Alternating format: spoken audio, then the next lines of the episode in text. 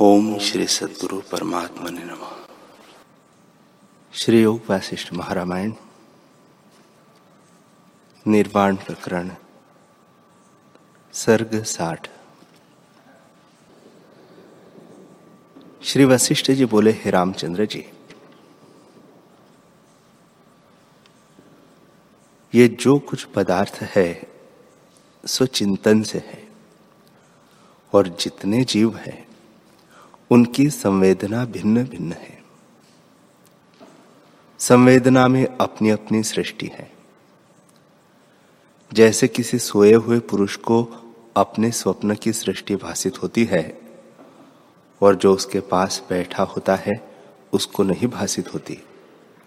क्योंकि उसकी दृष्टि विश्व स्वप्न को नहीं जानती।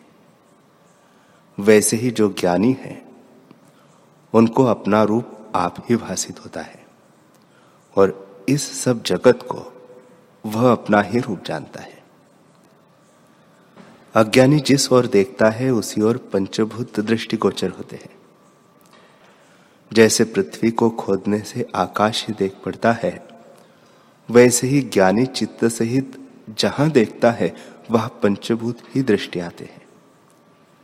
इससे हे रामचंद्र जी तुम कामना से रहित हो। कामना से ही बंधन है और कामना वासना न रहना ही मोक्ष है। आगे जैसी तुम्हारी इच्छा हो वैसा करो। हे रामचंद्र जी, जो न चेतने से अस्त हो जाए, उसके नाश में कृपणता क्या करना है? जो वासना विनाश से प्राप्त हो, उसको प्राप्त रूप जानो राम जी ने पूछा, हे मुनीश्वर, ये स्वप्न में जीवट और ब्राह्मण से लेकर अनेक रूपी सन्यासी के हुए हैं। फिर उसके उपरांत क्या हुआ? श्री वशिष्ठ जी बोले, हे रामचंद्र जी, ब्राह्मण आदि जितने शरीर थे, वे रुद्र के जगाने पर सुखी जब सब इकट्ठे हुए रुद्र ने उनसे कहा, हे साधो, तुम अपने अपने स्थान को जाओ और कुछ काल अपने पुत्र कलत्र के साथ भोग भोगो। तब तुम मेरे गण होकर मुझको प्राप्त होंगे और महाकल्प में हम सभी विदेह मुक्त होंगे। हे रामचंद्र जी जब रुद्र ने ऐसे कहा, तब सब अपने अपने स्थान को गए। रुद्र भी अंतर्धान हो गए। वे अब भी तारों का आकार धारण किए कभी कभी हमको आकाश में दृष्टि गोचर होते हैं। श्री राम जी ने पूछा, हे भगवान, आपने कहा कि सन्यासी ने जीवट आदि सब शरीर धारण किए सो वे सत कैसे हुए और उनकी सृष्टि कैसे सत हुई? वशिष्ठ जी बोले, हे रामचंद्र जी, आत्मा सर्वव्यापक, शुद्ध, चैतन्य, आकाश और अनुभव रूप है। उसमें जैसे देश, काल और वस्तु का निश्चय होता है, वैसा ही वह बन जाता है। जैसा जैसा स्फुरित होता है, वैसा ही वैसा आगे होता है।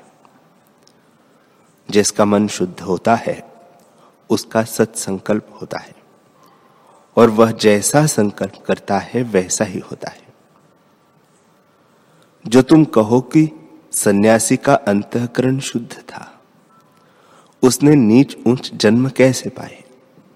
अर्थात मद्यपान करने वाला, भवरी, बेल आदि नीच और ऊंच अर्थात ब्राह्मण, राजा आदि ऐसे जन्म शुद्ध अंतकरण में न चाहिए न चाहिए। तो इसका उत्तर यह है कि संवेदन में जैसी भावना उठती है, वैसा ही होता देख पड़ता है। जैसे एक पुरुष का अंतकरण शुद्ध हो और उसके मन में आवे कि मेरा एक शरीर विद्याधर का और एक शरीर भेड़ का हो तो उसके भले और बुरे दोनों ही शरीर हो जाते हैं। जो तुम कहो कि बुरा क्यों बना, भला ही बनता तो उसका उत्तर सुनो। देखो, किसी भले पंडित के घर पुत्र होता है। वह यदि संस्कार अर्थात वासना से चोर हो जाए तो पिता को दुख होता है। इससे रामचंद्र जी, सब वासना ही से ऊंच नीच होते हैं। जब अभ्यास और परम योग होता है, तब जीव शुद्ध होता है। अभ्यास, मंत्र, जप और चित्त के स्थित करने को योग कहते हैं। इससे जैसी चिंतना होती है, वैसे ही सिद्धि होती है और अज्ञानी को नहीं होती। जैसे वस्तु निकट पड़ी है और भावना नहीं तो दूर है। वैसे ही अज्ञानी की भावना नहीं तो न दूर वाली वस्तु प्राप्त होती है और न निकट वाली। वह सिद्ध इसलिए नहीं होती कि उसकी भावना दृढ़ नहीं और हृदय भी शुद्ध नहीं। संकल्प भी तब सिद्ध होता है जब हृदय शुद्ध होता है। शुद्ध हृदय वाला जिसकी चिंतना करता है, वह चाहे दूर हो तो भी सिद्ध होता है और जो निकट है, वह भी सिद्ध होता है। जो तुम कहो कि सन्यासी तो एक था। बहुत चैतन्य शरीर कैसे हुए? तो उसका उत्तर सुनो। जो कोई योगीश्वर और योगिनी देविया है, उनका संकल्प सत्य है। उनके जैसा संकल्प उठता है, वैसा ही होता है। ऐसे सत संकल्प वाले मैंने अनेक देखे हैं। एक राजा सहस्त्र बाहु अर्जुन था। वह अपने घर में बैठा था और उसके सिर पर छत्र झुमता और चवर होते थे। उसके मन में संकल्प हुआ कि मैं मेघ होकर बरसू। उस संकल्प के करने से उसका एक शरीर तो राजा का रहा और एक शरीर से वह मेघ होकर बरसने लगा। विष्णु भगवान एक शरीर से तो क्षीर समुद्र में शयन करते हैं और प्रजा की रक्षा के निमित्त और शरीर भी रख लेते हैं, जो अवतार कहलाते हैं। यज्ञ देवियाँ अपने अपने स्थानों में होती है और बड़े ऐश्वर्य से विचरती है। इंद्र एक शरीर से स्वर्ग में रहता है और दूसरे शरीर से जगत में भी उपस्थित रहता है। योगीश्वरों का जैसा संकल्प होता है, वैसा ही सिद्ध होता है। और जो अज्ञानी मूर्ख है, उनके मन में बड़ा भ्रम होता है और वे बड़े मोह को प्राप्त होकर मोह से नीच गति पाते हैं। जैसे बड़े पर्वत के ऊपर से पत्थर गिरता है तो वह नीचे को जाता है। वैसे ही मूर्ख आत्मपद से गिरकर संसार रूपी गड्ढे में गिरते हैं और बड़े दुख पाते हैं। राम जी ने पूछा, हे भगवान, आपने कहा कि संसार स्वप्न मात्र है, सो मैंने जाना कि अनंत मोहरूपी विषमता है। और आत्म चैतन्य रूप आनंद के प्रमाद से जीव अनेक को जड़ और दुखी जानता है। यह बड़ा आश्चर्य है। हे भगवान, यह जो आपने सन्यासी का वृत्तांत कहा, उसके समान कोई और भी है अथवा नहीं, सो कहिए। श्री वशिष्ठ जी बोले, हे रामचंद्र जी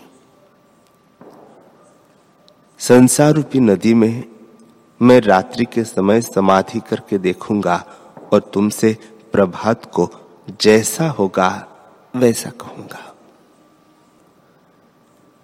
इतना कहकर वाल्मीकि जी बोले, हे राजन, वशिष्ठ जी ने जब यह कहा, तब मध्यान्ह का समय था। नौबत नगाड़े बजने लगे। जिनका प्रलय काल के मेघ का सा शब्द होने लगा। वशिष्ठ जी के चरणों पर राजा और देवताओं ने फूल चढ़ाए और सबने बड़ी पूजा की। जैसे बड़ा पवन चलता है और उसके वेग से बाग में वृक्षों के फूल पृथ्वी पर गिर पड़ते हैं, वैसे ही सबने बहुत फूलों की वर्षा की। इस प्रकार प्रथम तो बहुत पूजा होती रही। फिर वशिष्ठ जी को नमस्कार करके सब उठ खड़े हुए और आपस में नमस्कार किया।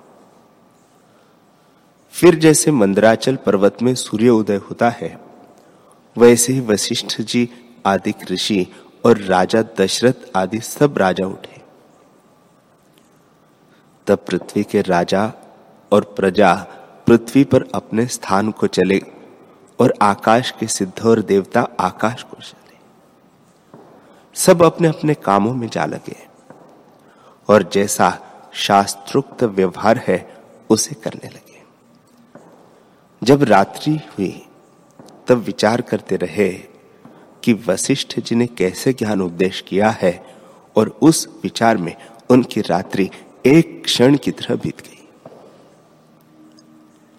इतने में सूर्य की किरणें निकलते ही राम, लक्ष्मण आदि सब आए। और परस्पर नमस्कार कर अपने अपने आसन पर शांत रूप होकर बैठे। जैसे पवन न चलने पर कमल स्थिर होते हैं।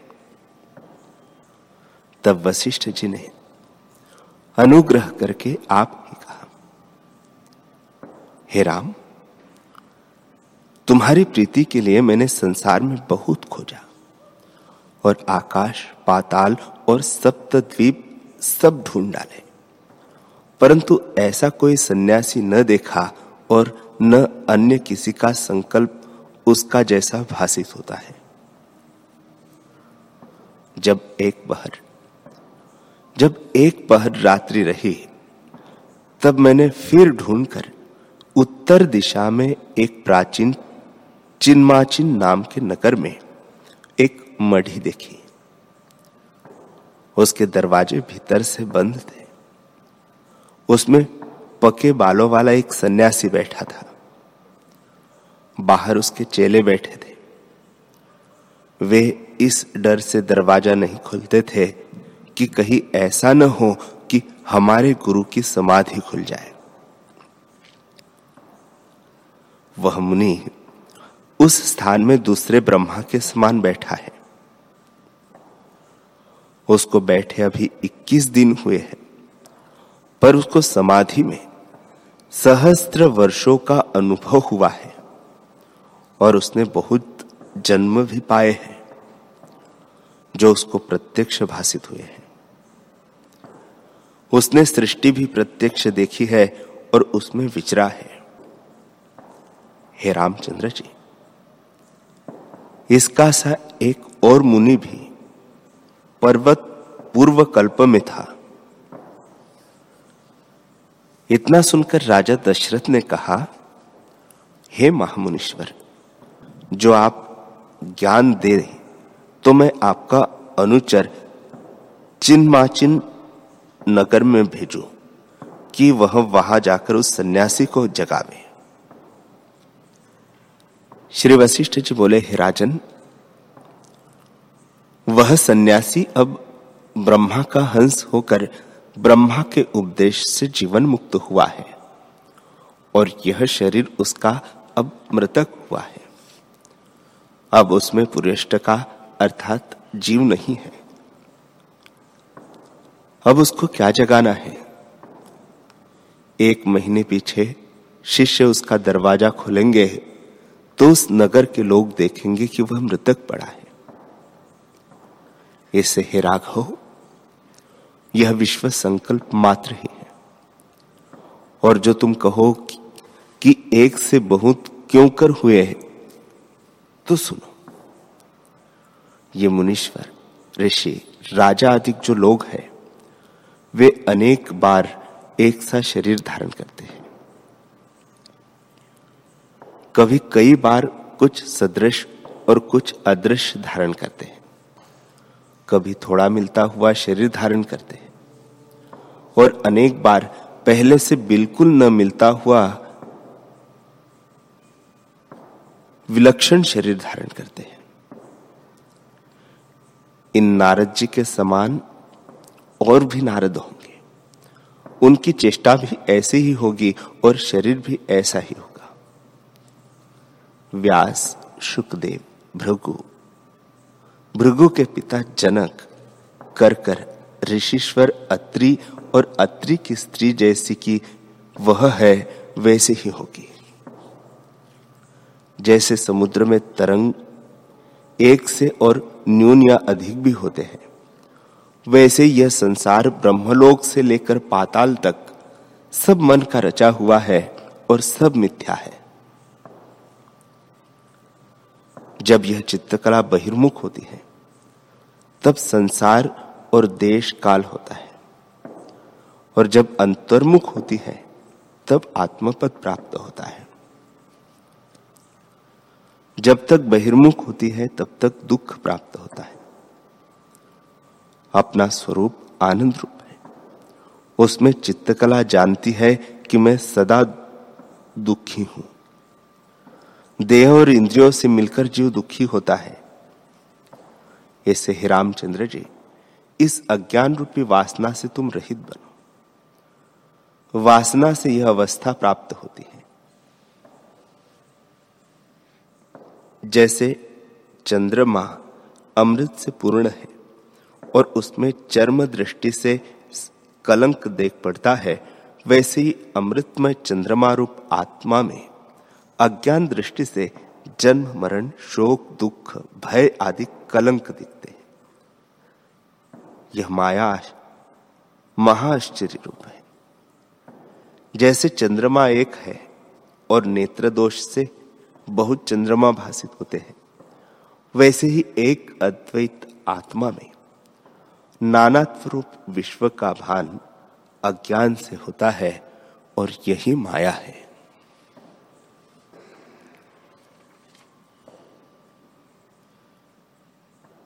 हरि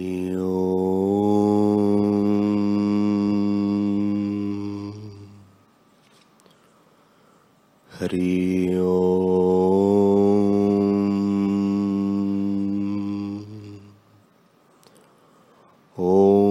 सहनावतु सहनौ भुनक्तु सह वीर्यं करवावहे तेजस्विनावधीतमस्तु मा विद्विषावहे ओम शांति शांति शांति श्री सद्गुरुदेव भगवान की